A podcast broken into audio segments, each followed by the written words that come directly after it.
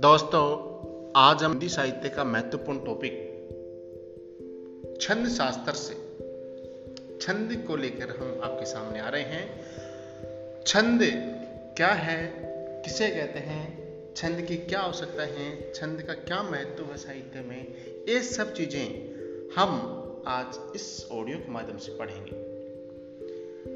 छंद, सबसे पहले हम छंद की परिभाषा, छंद के प्रकार, छंद की जो पारिभाषा शब्दावली है तो क्या है, मात्रा क्या है, वर्ण क्या है, ये सब चीज़ों का हम अध्ययन करते हुए आगे बढ़ेंगे। इन सब चीज़ों को पढ़ने के बाद में स्वर क्या है, व्यंजन क्या है, ये सब बातें अपने पहले ही पढ़ चुके हैं। आज हम छंद के बारे में बड़ा ही महत्वपूर्ण टॉपिक लेके आया हूँ।